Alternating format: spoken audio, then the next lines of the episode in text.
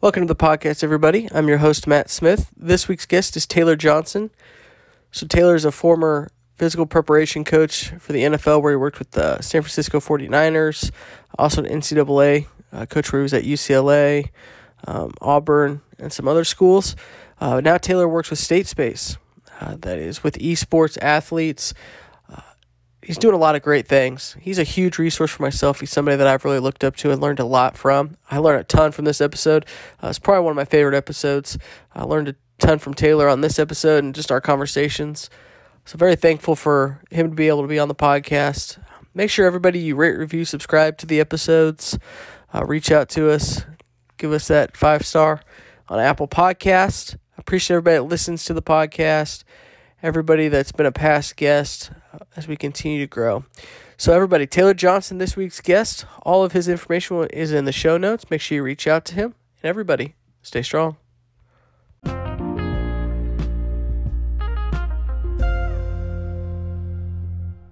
What's up, guys? Strength Talking Shop podcast. Uh, excited for this week's guest, Taylor Johnson. Nice to see you, man. How are you today? I'm doing well, man. Thanks for having me on.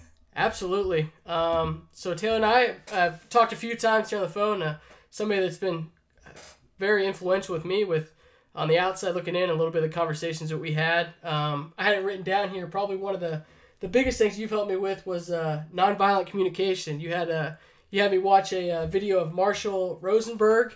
And yeah. if, if anybody gets a chance to check out that video, I mean, that video is probably, it's like three hours long, the one you had me watch. And it took me about a week to watch it all through in the spurts, but man, that has changed my life. And as far as just uh, communication, even with being out of uh, the strength conditioning industry, now working in a in a nine to five office atmosphere, it's really helped me with how to communicate with my clients and then all my coworkers and stuff. So Taylor, I got I can't say thank you enough for that one, man.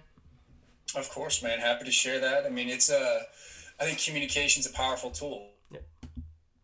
And it's often unutilized. Um, and it's um, you know it's what connects us all. And, and, if we can do a better job of being able to communicate what's really going on for us and do it in a way that's non-confrontational that's always the best thing. Yeah uh, the big thing that i remember learning from that was you just said right there being non-confrontational and and still expressing you know your own feelings and the other person can understand your feelings and then we can we can have a better understanding what's going on here. And we because we all want to get to the same point right? Uh, we all just get there in a little bit different avenues. So uh, to me it was really really beneficial. So again thank you. Of course so you know you've transitioned away from uh, traditional strength and conditioning. You know when you were doing traditional strength conditioning what kind of made you take that avenue uh, uh, just kind of away um, from the traditional side? Yeah i mean so it might be helpful to give a little context of my background. So i spent a majority of my career coaching in college and the nfl on the strength conditioning performance side. I was very fortunate to coach uh, at some amazing programs and then i spent two years with the san francisco 49ers uh, and it was a it was a phenomenal track. It was a phenomenal journey in exploring anything and everything having to do with performance and having to, you know, absorb, modify, and apply, as Louie Simmons used to always say, you know, from the West Side Barbell. Of taking all this information and saying, okay, well, what makes the most sense for this group of athletes for this endeavor that they're going after and chasing. And being in the NFL was great. I mean, it was this opportunity. I was very fortunate to where my mentor and boss at the time, uh, Mark Uyeyama, we call him Uy, um, you know, he'd been there for a very long time, and, and, and he's, in my opinion, best strength coach in the NFL. And his ability to see things through a different lens of really understanding, like, what are these core constituents? What are the core domains of what needs to be true in order to perform best on game day? And so, learning from him was a phenomenal experience. And then having my other mentors come along the way, such as Gary Uribe, who's at San Jose State. I mean, that's been that's like my, my guy, man. He's the one who I met him uh, when I was coaching at UCLA, and then when I went to uh, UCLA, went from UCLA to USC, and he was at Auburn. He brought me out to Auburn, and he brought me to San Jose State. And if it weren't for him, I would have made it to the NFL because at, at San Jose State is when I met Uli. Uh, you know, but being in the NFL was great, and then also I've always been curious. I've always had a, a very intense curiosity for all things performance and just in life in general and how everything connects the dots and how you can take everything that you've learned and apply it in different contexts. And uh, I was at the 49ers during the two years where we were not doing so well. And it was a very great learning experience as you tend to learn more in the times of the ultimate lows than you do at the ultimate highs. Right. And one of the things that kind of came up for me was like, man, like I, I've always been entrepreneurial minded. I've always wanted to apply my, myself in other industries and take what I've learned and do that. And so it was our my second season. I was like, man, we made it through one coaching change, and I don't think we're going to make it through another. what else is out there? You know, the NFL will always be there, but what's what's next? What's what's out there that maybe I could take this knowledge and apply it to? And I started reaching out to mentors, colleagues, and friends, and be like, hey, like, what do you think? And a good buddy of mine was the CEO of a tech company up in Toronto. He's like, hey, you got to check out esports. And I had known of it.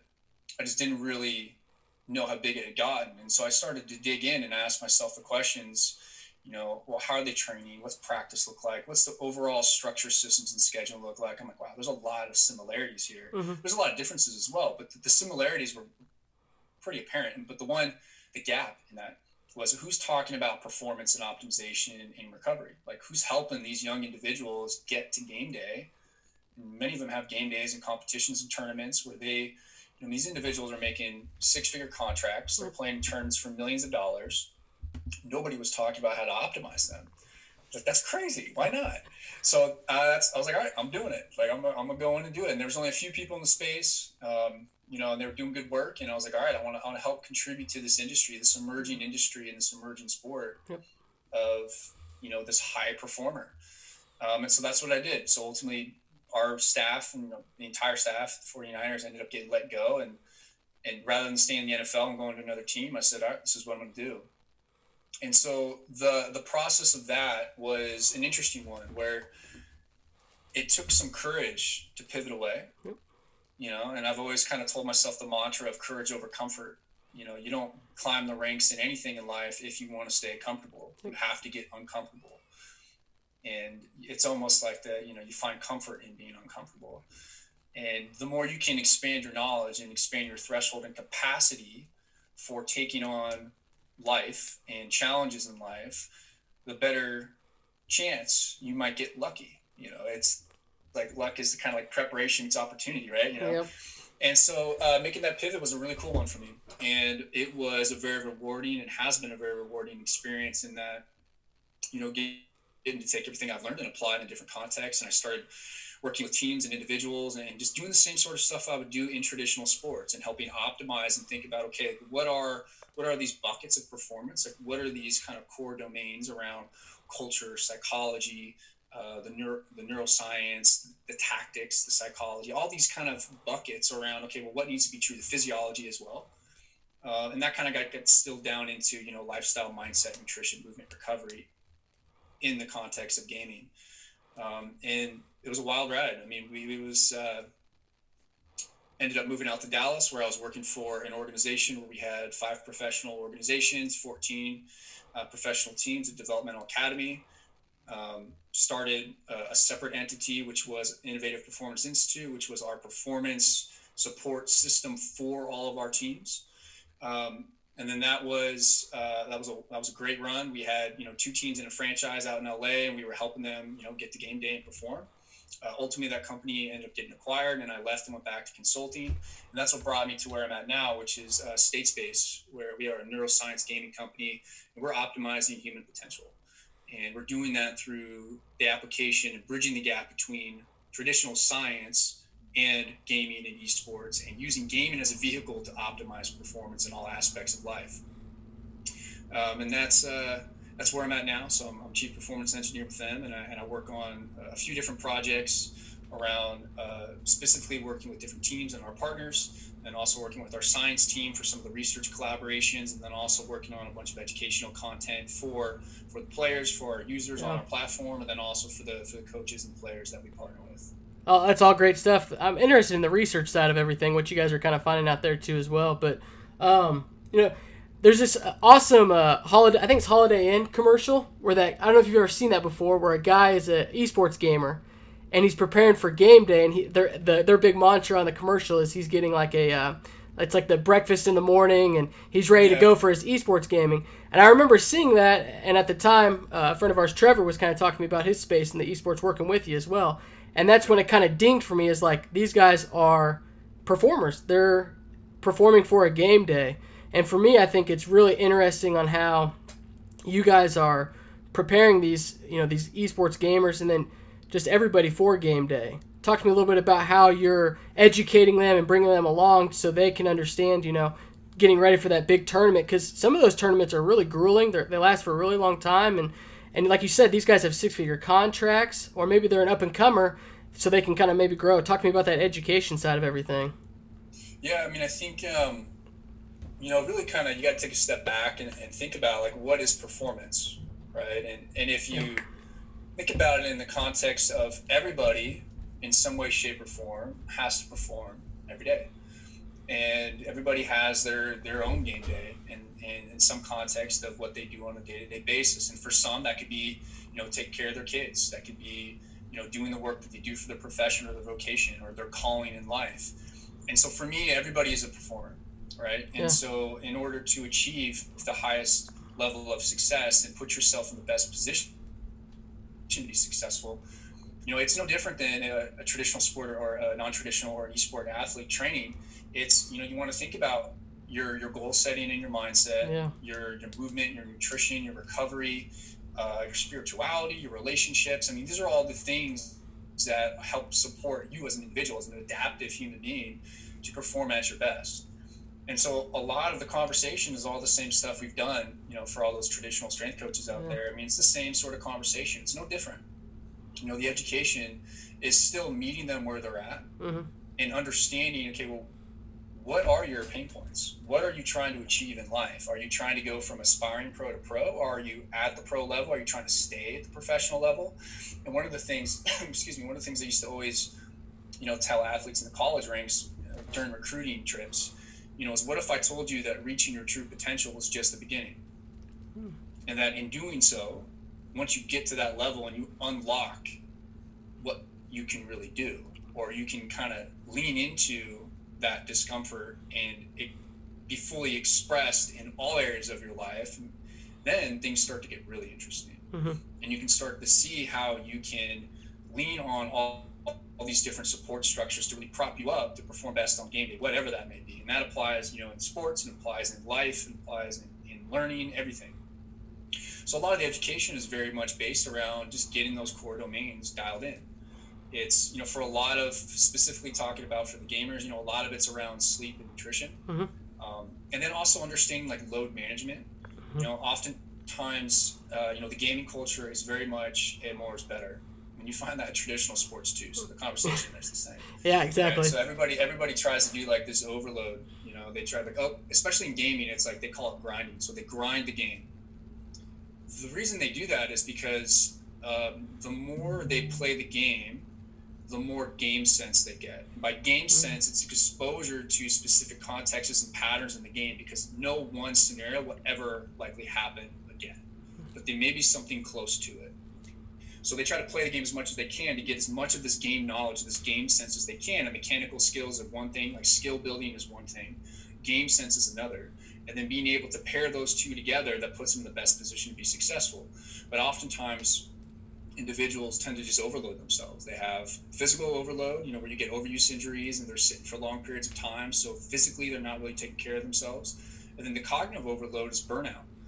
so there's you have this cognitive burnout yeah. where you know individuals are just not fresh. They're not being able to recover from consecutive days of playing eight to twelve hours a day, and it puts them in a in a state of constant fatigue. And then when you're in a state of constant fatigue, you have more cortisol, and then the whole cascade of the you know the physiology and the physiological responses of just general stress in, in, the, in the broad sense starts to kick in. And that's why um, if you can do a good job of getting to them and meet them where they're at and understanding what their needs are and then understand their strengths and weaknesses relative to the overall program you could start to build out a more comprehensive approach by really just identifying like okay of these spheres of influences around all the things that need to be true for you to perform at your best. So what are the what are the top three things where you may be most efficient in in terms of your lifestyle, this performance lifestyle? And then you, you, you identify those three things, maybe those three out of like a seven thing, maybe, or five things. So you start with those two, three things, and then say, okay, well, what are one to two things that you could do right now to start having a positive impact on those areas? Right. What you'll find is when you do that, know you identify those key top areas all the others that might be lacking start to sort themselves out because if you can get somebody to feel better on a consistent basis, well, then they get a little bit more motivation and they start to buy into the notion of wanting to start to change more of their lifestyle habits so that they continue to feel that way. Mm-hmm. And for a lot of individuals, both in gaming and I think just in life in general, we're operating at such a subpar level. Yep. You know, the culture of the world right now is just grind, grind, grind, especially in the United States. I mean, other countries are different, but, you know, we tend to just overwork ourselves. Mm-hmm. And, you know, what if we were to think a little bit more methodically around how to manage our workload? in this context, manage our gaming workload and understand the difference between, you know, um, what are just, you know, the fundamentals. Like what I look at it the same of like Bondarchuk, right? Where you have the classification, we have competition, specialized preparatory, specialized developmental, and general physical preparedness. We could take that same concept of how it applies to track and field or even specialized you know, team sports and overlap that with you know gaming. So what are the gpp what are the fundamentals that you need to practice on a daily basis? And then what are the life skills that need to factor into that? What are the developmental skill building tools that you need to, to utilize and then what are the specialized preparatory so how do you like that's like practice your scrims and then the competition is the competition itself um, so hopefully what you can see is like it's a lot of the same conversation yep. it's not very much different i think ten, people tend to just kind of balk because they're like nah you know, you're just sitting down playing games. Yeah, well, sit down and play games for eight hours a day at a very high level with uh, a lot of money on the line. Yep. You tell me how you do. And you know, the cognitive output for these individuals is very, very high.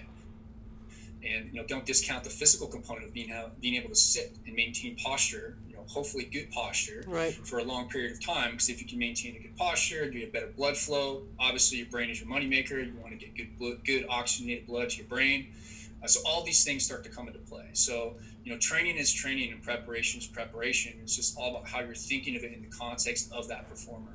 Yeah, you said something uh, that I really like. There is you're meeting them where they're at.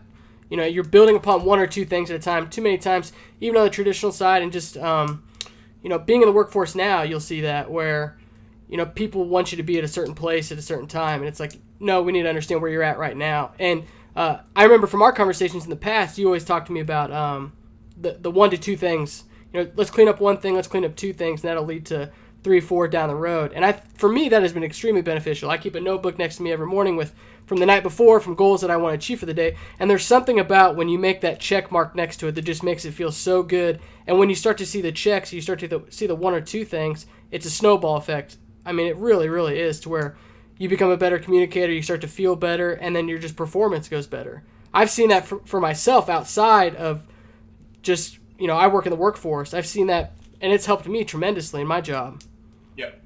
Yeah. I mean, it's, it's interesting too, because especially what I find with males is, you know, we tend to like checking boxes. So that could be a slippery yeah. slope, right? Yeah. So if you have a checklist of everything that you want to do for that day, and you're like, I'm going to get everything done on this list, you know that can tend to lead to a lot of stress and anxiety if you don't so i think it's a relationship with understanding that it is a process and then you have outcome you have, you have your overall objective and outcome goals right? But there are behaviors. There's a distinction between the outcomes and the behaviors that need to be true in order for you to achieve that. And part of that process is being able to understand that it is not linear and to know that it's going to be it's going to take time. That's why i'm yeah. a huge fan of precision nutrition and what they've done with their education yeah. of like two week chunks right? Every two weeks is a new habit and that tends to build over time and that's what change, creates those habits turn into lifestyle change and very much of my philosophy comes from that kind of concept you know then also just my experience in, in just coaching in sports for you know 10 years now mm-hmm. of thinking about okay well what needs to be true in order for this individual to start to get that snowball effect like you talked about and not overdo it yeah so I think, you know, really it comes down to, you know, like what are those those, those key points that you want to that you want to really get dialed in and get reestablished, reset, recalibrate your baseline. And then once you do that, then it's a matter of you've got all these buttons, dials, lever, knobs. You can twist, pull, turn, lift, and then that's where it gets real fun. You can start to really optimize and start to dial yourself in whether it's with supplementation or certain types of exercise routines or whatever whatever you think. Um, that's when the whole optimization gets really fun. So I have a question for you. In, in your experience and what you've seen with that, have you noticed that change like changes will happen with, with the athlete and the performer that they weren't even expecting. You know, like like they'll create something completely new that they weren't even like you were just talking about. That's something that they really weren't focused on, but it's a it's something that branched off on its own. Does that make sense? Yeah, I think so. What I'm hearing is like if we were to go to work on those two to three things yes. that needed to really be optimized, what then opens up for them? Right. might be different than they originally expected in terms of how they're feeling or the performance. Exactly. Yeah, good question. I think um, you know what tends to happen is once you once you reestablish a baseline and you start to perform at a higher level consistently because you're feeling better consistently, I think what some individuals tend to find is it opens up a completely new like headspace of being able to take in and process information differently. So whether that's with their sport of choice or their competitive endeavor, or if it's um, you know maybe like a hobby or, or something that they may have not even had the capacity to be interested in before.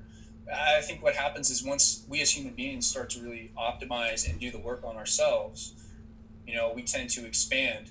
You know, it's very expansive in terms of just our overall way of being.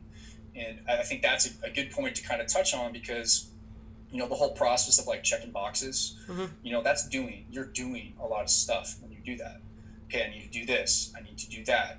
The question becomes well who are you being when you're doing it? Right. Right this is more in the conversation around like ontology of the way of being. It's more this philosophical notion i don't want to get too esoteric but it, it's like how are you showing up in the world?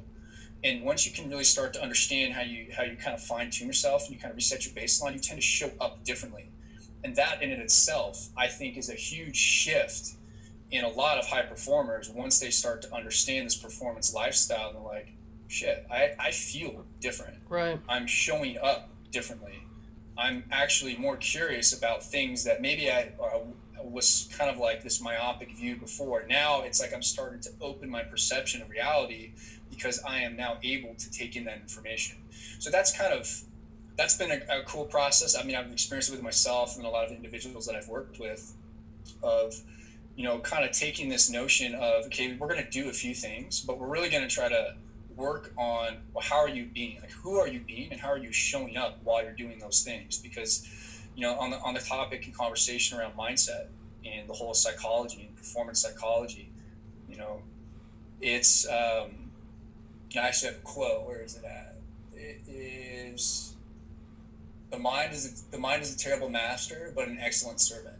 Mm-hmm. Right. So it's it's how you want to show up. Right. Your mind could be vicious. Right. Yes. But if you can train yourself to have a different perception of life and how you want to treat the world and how you want to show up in the world, I mean that in, in my in my in my opinion, I mean that is being a high performer it's not only going to be excellent at the endeavors in which you take on, but it's going to be your excellence in how you show up in life and who you are as a human being. Um, and th- that's pretty powerful. Yeah, I found uh, you talked a bit ago about you know the checking off the boxes and how that can cause the anxieties and you know how are you checking it off. I used I, I noticed I'd have like eight to ten things and I wouldn't get to all of them and if I didn't I would get really upset. But then number two, I was checking them off and I'm like, did I really, like you're talking about right now, was I really there when I did it, or did I just do it because it's got to be checked off, yeah. right? And so I think if you can understand, so I've shortened it down to like three or four things now, and like like you said, they're purposeful. Like there's a purpose behind them, and I know why I'm doing it and where it's leading me to to become, you know, the best version of myself too. I think that's really important to understand because we're all trying yes. to fi- we're all trying to find who the best best us is, right? Yeah, you hope so. Yeah, right? you I mean, hope. We all we all we hope we strive to be the best human beings we can be, the best version of ourselves, and that is this process of evolution of ourselves and how we show up in the world. So you talk about like your checklist. So this is what I do every day. So I have my top six. Yeah. Really, it's it's my top four because I draw a line underneath four, and then five and six are personal and professional development. You know, so I have my top four things that I need to do for that day. Really important. Like, hey, these are like necessary for me to get done but then five and six are like, hey, what what what is one thing I can do for my personal development? What is one thing I can do for my professional development? And then on the bottom, it's like kind of more like the mundane tasks, like the to dos, phone calls, errands, stuff like that. Because what I noticed for myself is, you know, if I get kind of go in the tunnel of like, all right, I'm, I'm banging out, I'm doing these things right now, you know, and I'm trying to show up as my best self of doing them. But you tend to have like moments of point of diminishing returns, yeah. Right? just like anything in life. You know, if you want to go out and be better at sprinting, you just don't go run. You know, you just don't go do like 50, you know, 10, 20, 30 yard sprints. You don't do that, mm-hmm. right? You try to pace yourself. You know, you may do, you may do, you know, like 10 sets of 10, maybe, you know 10 sets of 10 yard sprints but you kind of dose them out in different series sets and reps you know you get your, your rest recovery in between so you're being more methodical maybe you're doing some other skill work whatever it may be so what i tend to do is think about okay my top four things are like hey these are these are my big building blocks of what i need to get done you know then the lower term stuff is like okay if i get stuck or if i hit a like a creative block rather than trying to trying to power through it I drop down and I do okay. What are what are some to dos that I could just kind of like shift into, and I'm gonna like set aside 20 minutes. Yeah. Those to dos, give myself a five minute break, and I'm gonna jump back into my top four really important things. I really like that.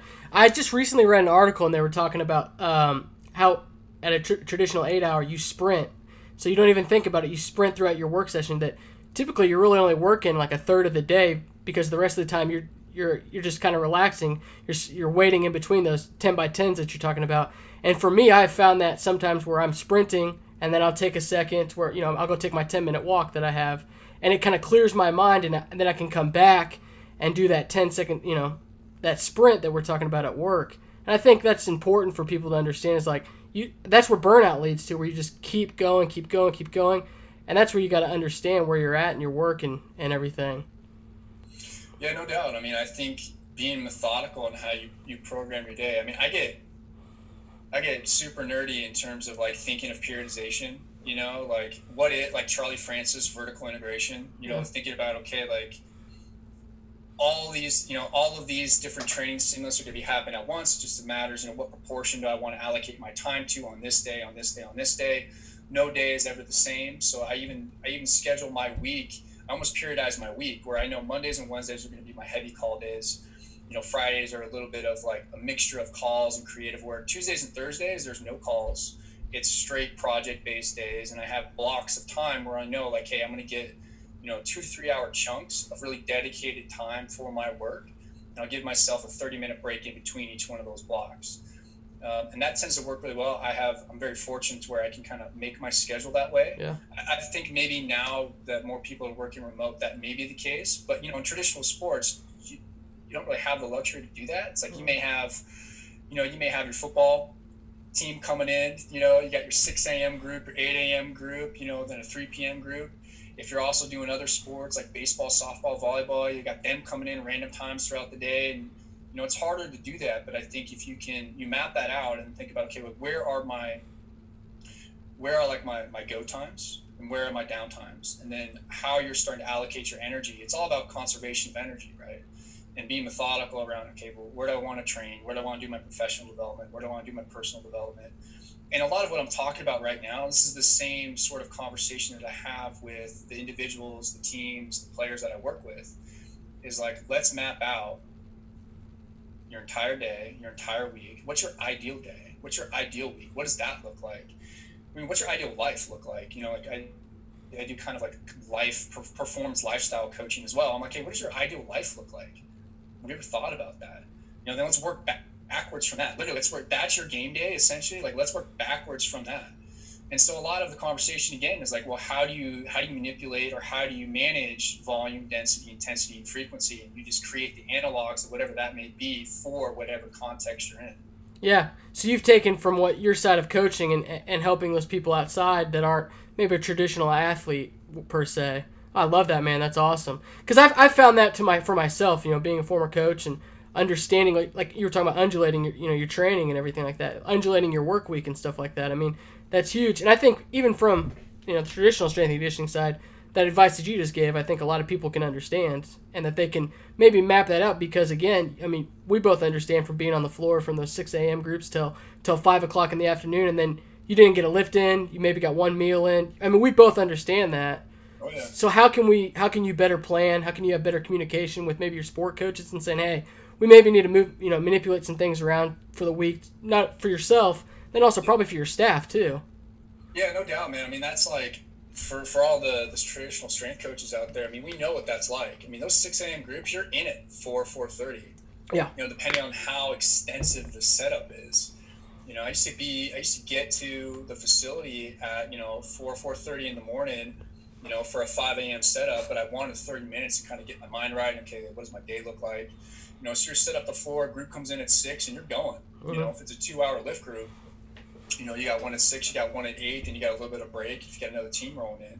And I think, you know, the conversation with, with you know, one of the things that I found really challenging is, you know, when you're dealing with, uh, in the collegiate setting, especially, you know, you have these kind of like the, the premier teams, you know, so you have like your footballs, the, the, the basketballs, you know, the, the big, the big teams.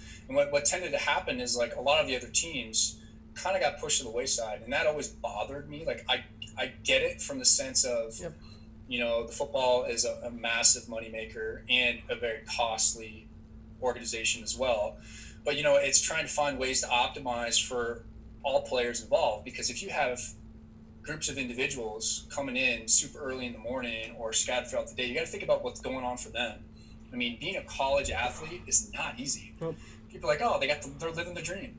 No, they're not they're grinding. They're mm-hmm. waking up. They're going to early morning workouts. If that's the, if that's when the workout time is, they've got practice. They've got homework. They've got study hall.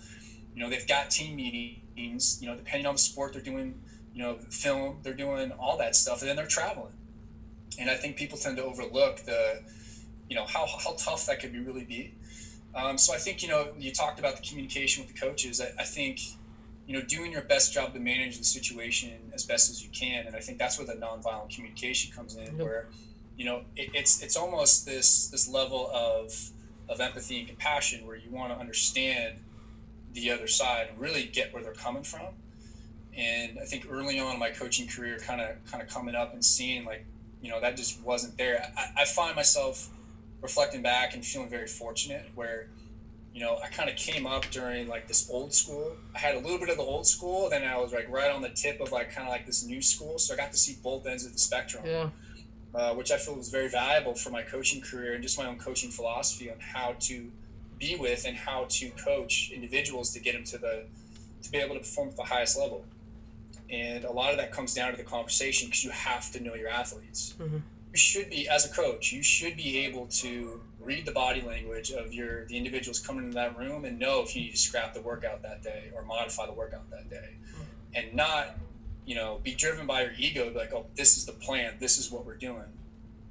You know same thing for yourself and, and knowing yourself of being like okay if you wake up and you're not feeling well you know maybe if you're you know, you're tracking your hrv if you're shot make a change. Don't don't try to power through it because far too often i think you know my own experience you know, having lived through that and burnt myself out many times, you know, working 12, 15 hour days, seven days a week, you know, because that's just what it was.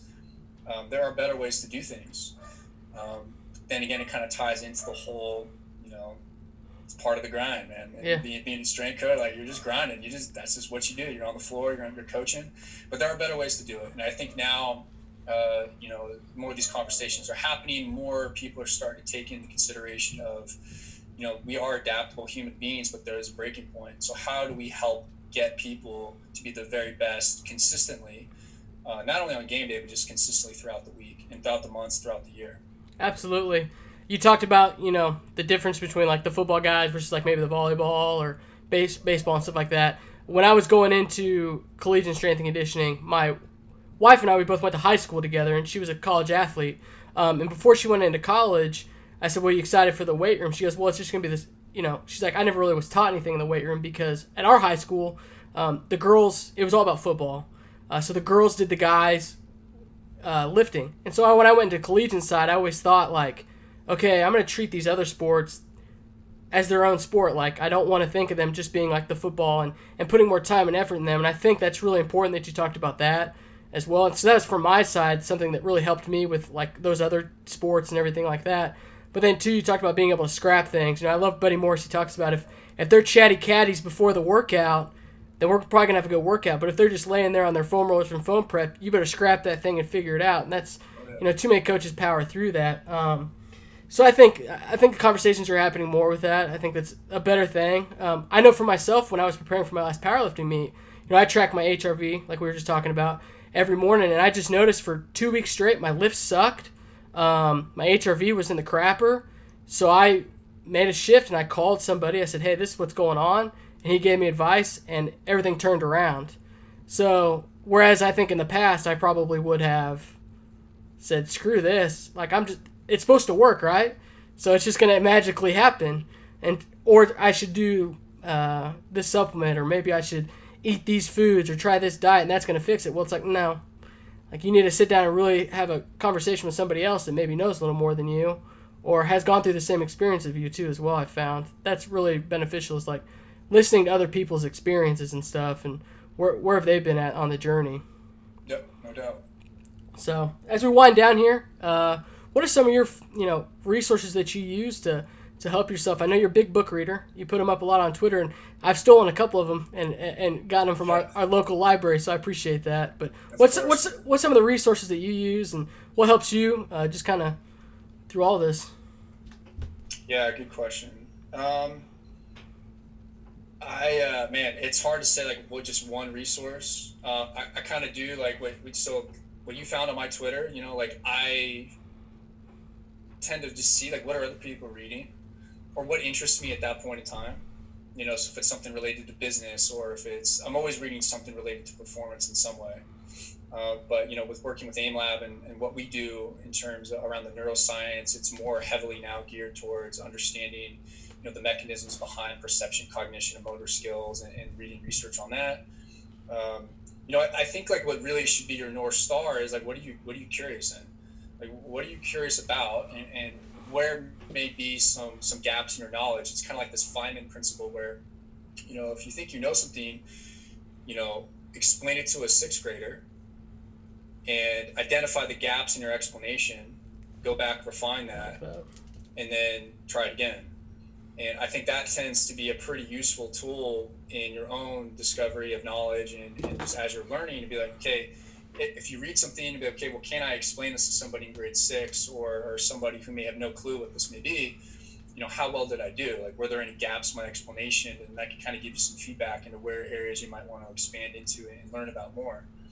Um, you know, but I would, what I would recommend is, um, you know, I started doing this years ago of thinking about kind of three different buckets of, of uh, kind of like knowledge based information you know, so one of them being, um, you know, personal development, so stuff on leadership, um, lo- looking at ways to optimize just yourself in general, whether it's your spirituality, whether it's you know different leadership, communication, stuff like that.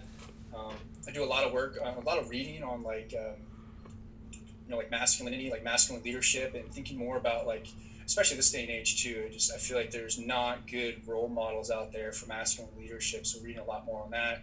So you got your personal development, professional development should be stuff around kind of the core domains around what you're really interested in. So if you're, we're talking about performance here, you know, maybe it's sleep and nutrition and, and you know S and C stuff, or maybe it's sports science, or maybe it's looking outside outside of those domains and see what what kind of feeds into it. You know, technology is another big one or business or finances, stuff like that.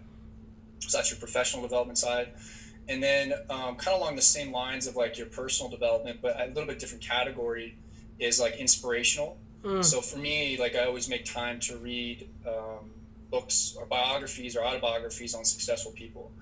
You know, success leaves clues. So if somebody wrote a book, or so, somebody wrote a book about somebody successful, chances are they're going to be dropping some sort of knowledge in there. You know, so I tend to kind of create those three buckets, and I, I, float through each one of those, whether it's every day or you know at least once a week. I'll, I'll touch on one of those. Um, that would be my recommendation. I don't have one single resource that I would say go, after. I've heard of the uh, the buckets before. I think from uh, Jesse Itzler. I think um, he's done a couple books. I remember him talking about his buckets, so that's definitely something I want to look into. But if people want to reach out to you, Taylor, or follow you, um, what's the social media? How can people get in touch with you? Yeah, so uh, for, for, Twitter and Instagram, it's Coach T underscore Johnson. Um, if you, anyone wants to reach out to me, just talk shop. I mean, hit me up on that. You can hit me up on LinkedIn. Um, you know, I think it's like Taylor Johnson Performance for Yep. LinkedIn, uh, or you could reach out to me via email, uh, Taylor at statespacelabs.com. And more than happy to talk about traditional sports, performance, esports performance, talk more about what we're doing at Statespace. Um, yeah, happy to help in any way. Taylor, I appreciate it very much. Uh, somebody I look up to, and somebody that's a great resource. So, again, thank you so much for being on the podcast, man. I appreciate it. Thanks, brother. Appreciate you as well. Absolutely. Everybody, uh, reach out to Taylor. Great resource. I want to thank him again for being on the podcast. And everybody, stay strong.